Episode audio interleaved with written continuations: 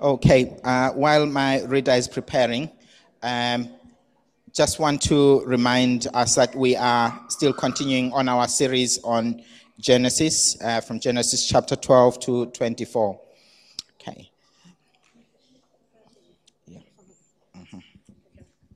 And let's start with prayer. Father, we thank you that you are good and your mercy endures forever and ever, Lord. Father, we commit this time into your hands, O Lord God, and we ask, O Father, that Lord, as we immerse ourselves into your word, that Lord, you will speak to us, that Lord God, you, you will open our hearts, Lord God, so that Lord, we will have that understanding, that deeper understanding of your word, O Father. Lord, I pray that your word will fall into into good ground, Lord God, that it will not fall into barren ground. Lord, you say your word will not return to you void, oh Father, but it will accomplish every purpose that you send it, oh Father. And Lord, you say that every scripture is God breathed, Lord God, for correction and teaching, Lord God. I pray, oh Father, that Lord God, as we dwell into your word, Lord God, that, oh Father, it will teach us, it will help us grow, Father. Lord, I pray that you touch our every heart, Lord, and that, Lord, will not be the same, oh Father. Lord, we worship and adore you.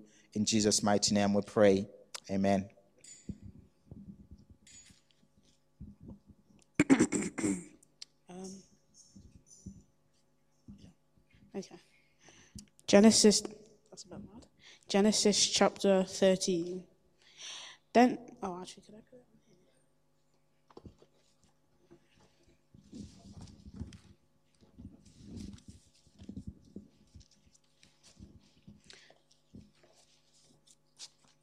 Genesis chapter 13. Then Abram went up from Egypt, he and his wife and all that he had, and Lot with him to the south. Abram was very rich in livestock, in silver and in gold. And he went on his journey from the south as far as Bethel, to the place where his tent had been at the beginning, between Bethel and Ai, to the place of the altar where he had made there at first. There and there, there and there Abram called on the name of the Lord. Lot, who also went with Abram, had flocks and herds of and tents. Now the land was not able to support them, that they might dwell together, for their possessions were so great that they could not dwell together. And there was strife between the herdsmen of Abram's livestock and the herdsmen of Lot's livestock. The Canaanites and the Perizzites then dwelt in the land. So Abram said to Lot, Please let there be no strife between you and me, and be and between my herdsmen and your herdsmen, for we are brethren. Is not the whole land before you? Please separate from me. If you take the left, then I will go to the right, or if you go to the right, then I will take, go to the left. And Lot lifted his eyes and saw all the plain of Jordan, that it was well watered everywhere, before the Lord destroyed Sodom and Gomorrah. Like the garden of the Lord, like the land of Egypt, as you go towards Zoar. Then Lot chose for himself and all the plain of Jordan, and Lot journeyed east. And they separated from each other. Abram dwelt in the land of Canaan, and Lot dwelt in the cities of, of the plain and pitched his tent even as far as Sodom. But the men of Sodom were exceedingly wicked and sinful against the Lord. And the Lord said to Abram, after Lot, after Lot had separated from him, Lift your eyes now and look from the place where you are, northward, southward, eastward, and westward. For all the land which you see I give to you, your descendant and your descendants forever. And I will make your descendants as the dust of the earth, so that if a man could number the dust of the earth, then your descendants could also be numbered. Arise, walk in the land through its length and its width, for I give it to you. Then Abram moved to his tent and went and dwelt by the terebinth of the trees of Mamre, which are in Hebron, and built, and built an altar there to the Lord. Amen. Thank you for that great reading, Spoo.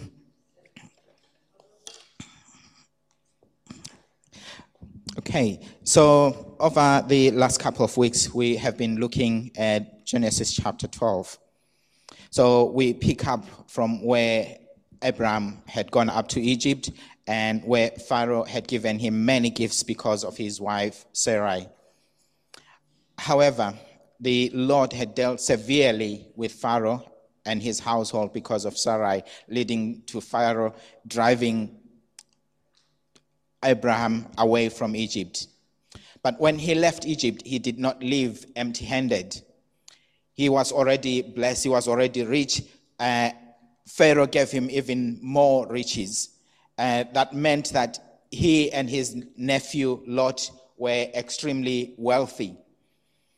So when we look back to that time, uh, livestock was uh, used for different things. It was a valuable commodity that people would use for sacrifice, they'll use for tent material, they'll use it for clothing, they'll even use it for food. So they'll sometimes trade that for other goods and services, which means their livestock was a vital commodity that needed to be looked after and looked after very well. Otherwise, their wealth will diminish. So, on his return from Egypt, Abraham and Lot were both very wealthy in terms of livestock, meaning that the land could no longer be able to support the both of them. So, because of that, a dispute arose. It did not arise between Abraham and Lot, but it arose between their headsmen. Where they were, they were not the only people that dwelt in that area, but there, are, there were other people who could be looked at as the enemy against them because they, they would fight them for, for their livestock, they will fight them for, for their possessions. So instead of them coming together and uniting and fighting against the common enemy, the headsmen started fighting against each other that ended up causing a rift be- between Abraham and Lot. Does that sound familiar at all? Today, there is a lot of conflict that arises within the church.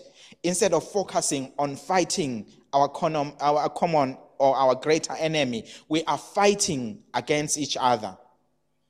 John writes in John 10:10, 10, 10, the thief comes not to the thief does not come except to steal and to kill and to destroy. And Jesus says, I have come that they may have life and that they may have it more abundantly. So we need to be looking that when we fight against each other, we are leaving ourselves open to the enemy.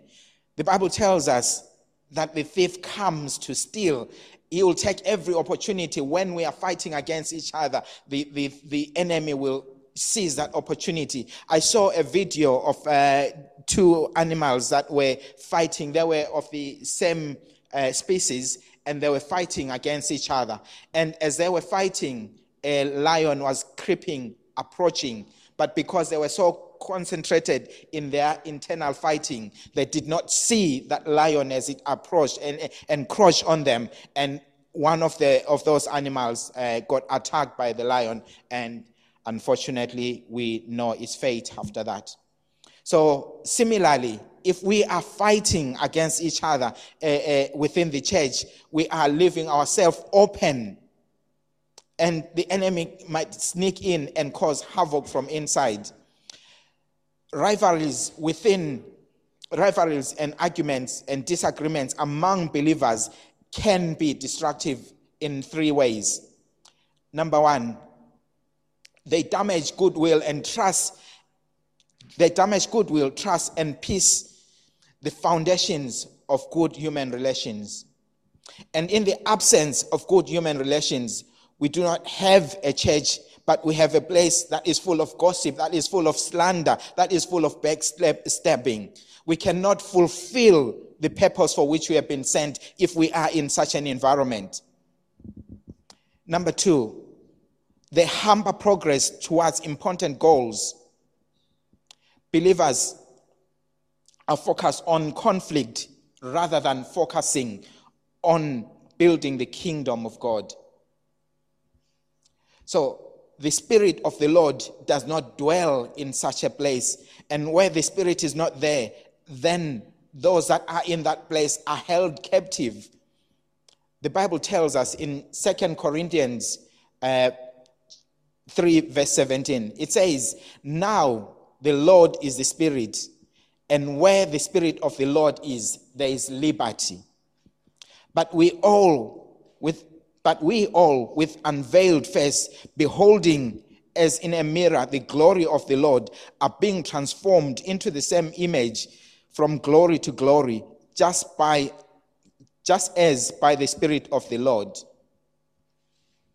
So this is where the Spirit of the Lord is. But if the Spirit of the Lord is not in our place of, of, of, worship, if it's not in our place of gathering, how then can we be transformed? Because that Spirit does not dwell among us.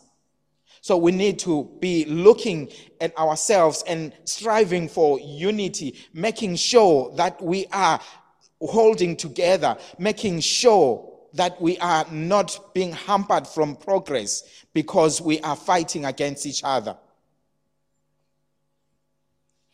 And number three is they make us self centered rather than love centered. So there is, in the modern day, there is a lot of teaching or there's a lot of talk about individualism within the society that we live in you hear people, talk, people talking about self love. It's more about me. It's more how I can improve myself. It's more how I can make my life better. But we, we tend to forget what the Bible teaches us. And in John, if you look at John 17, uh, Jesus prayed for his disciples. He also prayed for the church, which is us that we may be united, that we may love one another. And he also, in, in John chapter 13, 34, he gave a new command. And he says, A new commandment I give to you, that you love one another as I have loved you, that you love one another. By this, all will know that you are my disciples if you love, if you have love for one another. So the, the key is having love. And that love is the love that Jesus has loved you with. It doesn't compare with the love that you have for somebody else because we cannot we cannot even begin to comprehend the amount of love that Jesus showed on that cross when he died for us. So, in order for us to be the salt and the light, we need to stop the, the, the, petty fighting and we need to practice that love that the Bible teaches us about. We need to be focused on loving one another. If you don't know how much Jesus has loved you, Jesus has loved you this much. By Him hanging on that cross and him saying, It is finished. He became sin for you so that your sins may be forgiven. And when the Father looks at you, he does not see the sin that is in you, he sees Jesus Christ that lives in you. So, in order for you to be seen through the eyes of Jesus, you need to turn away from the ways that you are living and live the way that Jesus teaches you to live apart from doing that, you'll not be able to live the life to the fullest. So, going back to our passage, Abraham, being the older and the wiser one, took the initiative of settling the dispute between Lot and himself. So he gave Lot the first choice. And he said, You choose whatever you choose, if you go to the left, I'll go to the right. If you go to the right, I'll go to the left. So the Bible tells us that Lot took that option and he chose the very fertile land in the plains of Jordan in the direction of Zoar, an area that was well watered. It says it was like the garden of the Lord. So Lot looked at the resources and did not look at the source. So let me explain one thing here. We've got only one source, which is our Heavenly Father. And our Heavenly Father then provides us the resources that then help us to live. So the pasture, the fertile land, was not the source, it was just a resource. Your job is not your source. Your income is not your source. Your health is not your source. All these things are resources that help you to be able to live a life that your source provides you. And if we focus too much on the resource, God has got the ability to dry up that resource to show that He alone is the source.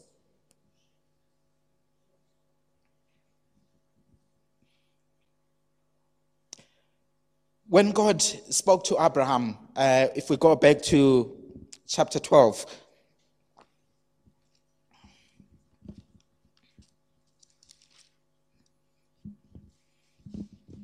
didn't want to dwell too much on chapter 12 because uh, we've spent quite some time on it. But when you look at verse 2, uh, no, verse 1 rather, the Lord said to Abraham, Get out of your country from your family and from your father's house to a land that I will show you. He says, Get out of your country and from your family and from your father's house to a land that I will show you. And what did, what did Abraham do? He took his nephew with him.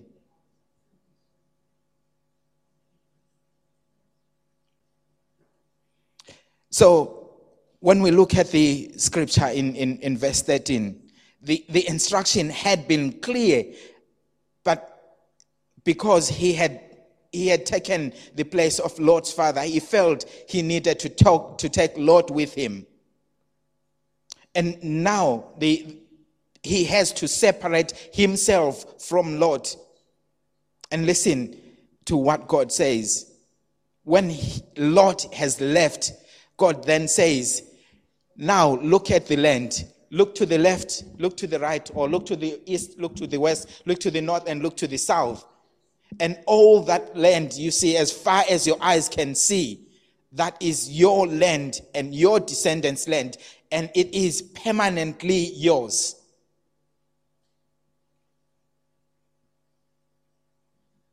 So God had to wait until Abram separated himself from Lot before he confirmed again his blessing on, on, on Abraham.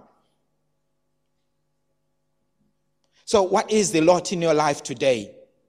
What is it that God has told you to separate yourself from? It is a time to make a choice and separate yourself and then you'll be able to enjoy God's blessings. You'll be able to have that blessing activated in your life. And when you make that choice, where do you where do you choose to live? Are you choosing the fatal land, which is a resource, or are you choosing God, who is your source? It might be that you have chosen the resource you have chosen to live or to work in, in, in Sodom, that is fair enough. You might think that you are strong enough to resist temptation, but not everyone that is around you will be able to resist that temptation. The Bible says we must not be equally yoked with non believers. We need to be yoked with people that are the same as us that will be able to encourage us. We need to ensure wherever we are that we have got support structures to ensure that we are well supported. We, we, we can continue that walk. We can do the calling that we've been called into. If we're not careful, we might become complacent and become part of those people that we are trying to reach out to. Therefore, it is important that we stand together as brethren and we pray for one another. The Bible tells us that iron sharpens iron, and you cannot sharpen yourself if you are, if you are standing alone. You need to have people around you that will help you to sharpen yourself. You have people around you that will encourage you. And don't ever think that when you go away from where God says for you to go, that you will you will uh, struggle because God will make a way in even the most difficult situation that you may think of. So just remember that God is your source, everything else is a resource. Our God is a God of provision. When we rely too much on a resource, God will stop the resource to prove that He alone is the source. If you turn with me, please, to 1 Kings chapter 17.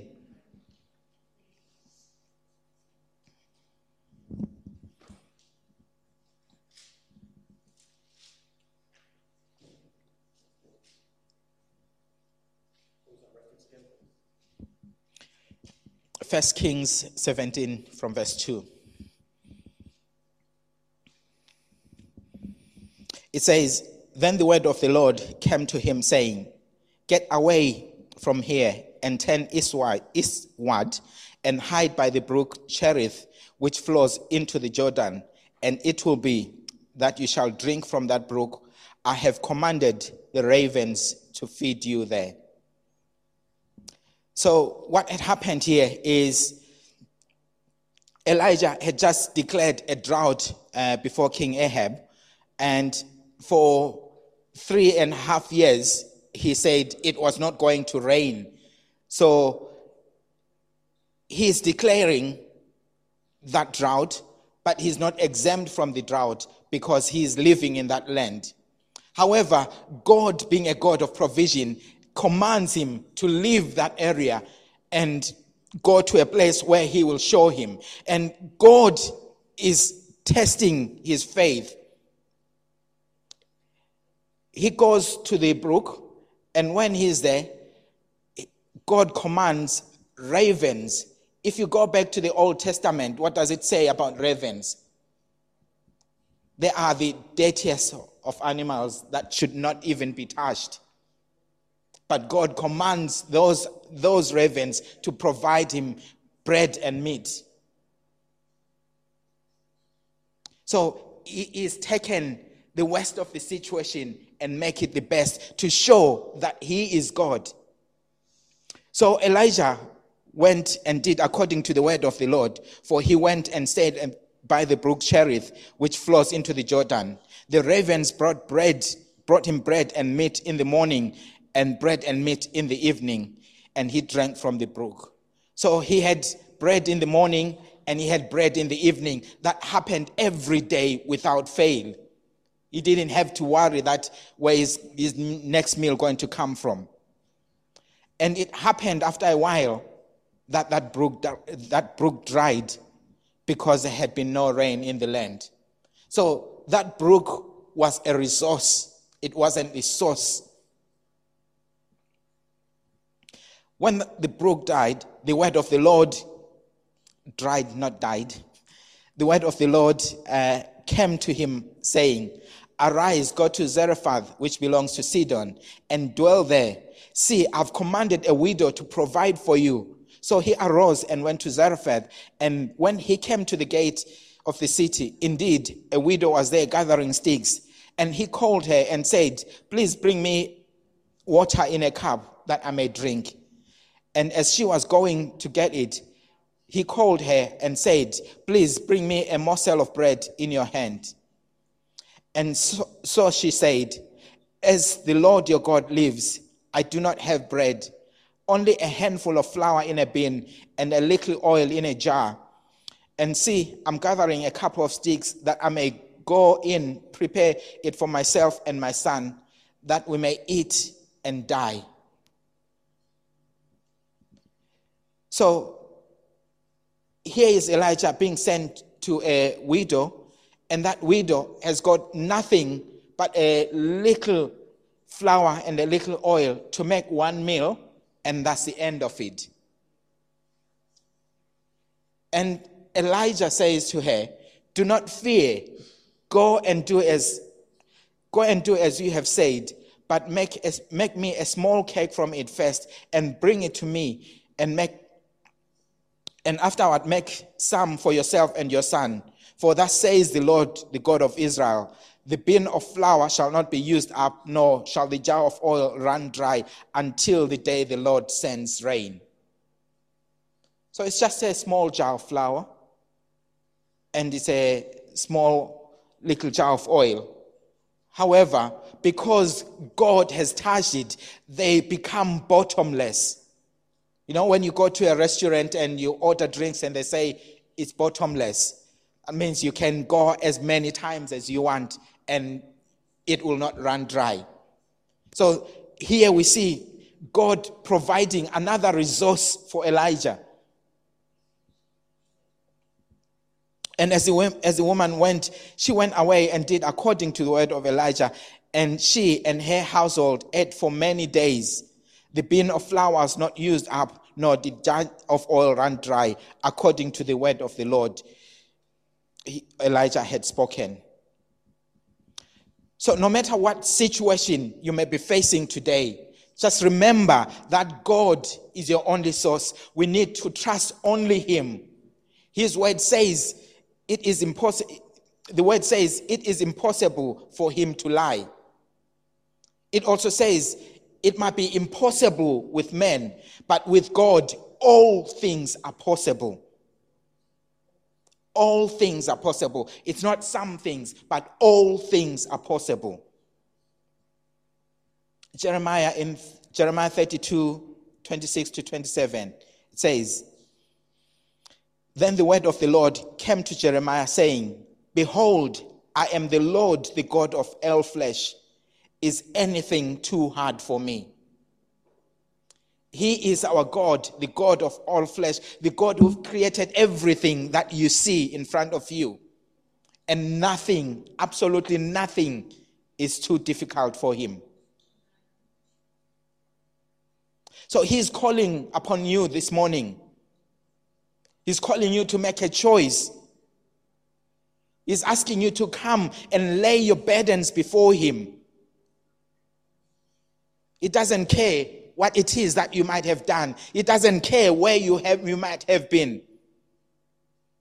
Ruth shared earlier on that there is now no condemnation for those who are in Christ Jesus. It doesn't matter what you might have done, but you have been redeemed by the blood of Jesus. You need to come to Him and confess your sin. You need to come to Him in repentance. He says, in, in Psalm 103 for, the, for as the heavens are high above the earth, so great is his mercy towards those who fear him. As far as the east is from the west, so far has he removed our transgressions from us. As a father pities his children, so the Lord pities those who fear him. Today, God has set before us life and death blessing and curses. And He's calling us to choose life. It says, This day I call heaven and earth as witnesses against you that I have set before you life and death, blessings and cursings. Now choose life so that you and your children may live and that you may love the Lord, listen to his voice, and hold fast to him. For the Lord is your life, and he will give you many years in the land he saw to give your fathers, Abraham, Isaac, and Jacob. So that same call is there for you. He's saying, choose life. Choose life today that you and your descendants may live. Looking at the signs, the Bible tells us about what is happening all around us. It is a sign that the kingdom of heaven is at hand. If you were to die in the next 24 hours, do you know where you'll spend eternity? Do you know if you are set for life?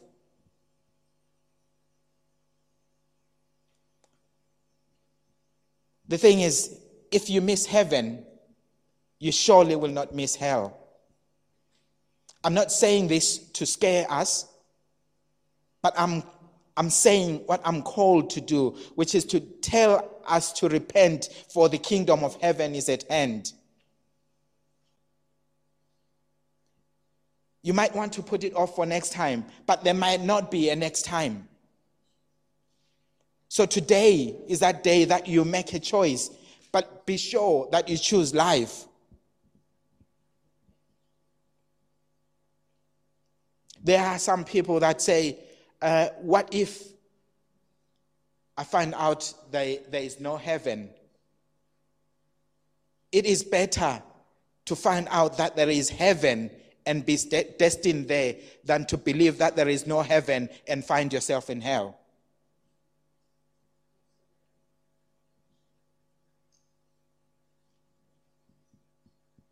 So I'm, I'm calling out to you this morning if you're not sure where your life is destined, this is an opportunity for you to make things right with your Lord.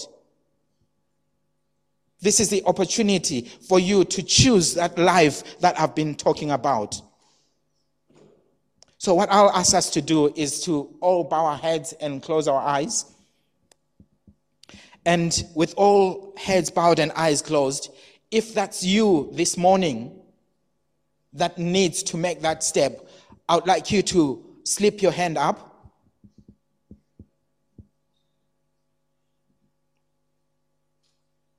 The Bible says, If you are ashamed of me before men, I will also be ashamed of you before the Father. So we don't want, when that day comes, for Jesus to say, Go away, you evil evildoers, I never knew you. But we are looking for him to say, Well done, good and faithful servant.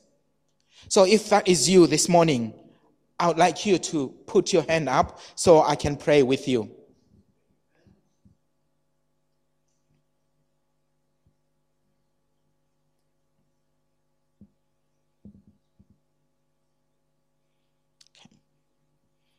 Okay, uh, I'm going to give us an opportunity now to pray.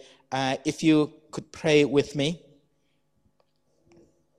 Lord Jesus, I believe that you died and rose again. I believe that you are the Son of God. I believe that your death was for the forgiveness of my sins.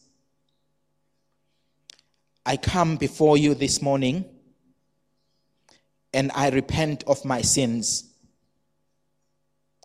I ask you, O oh Lord, to make me brand new.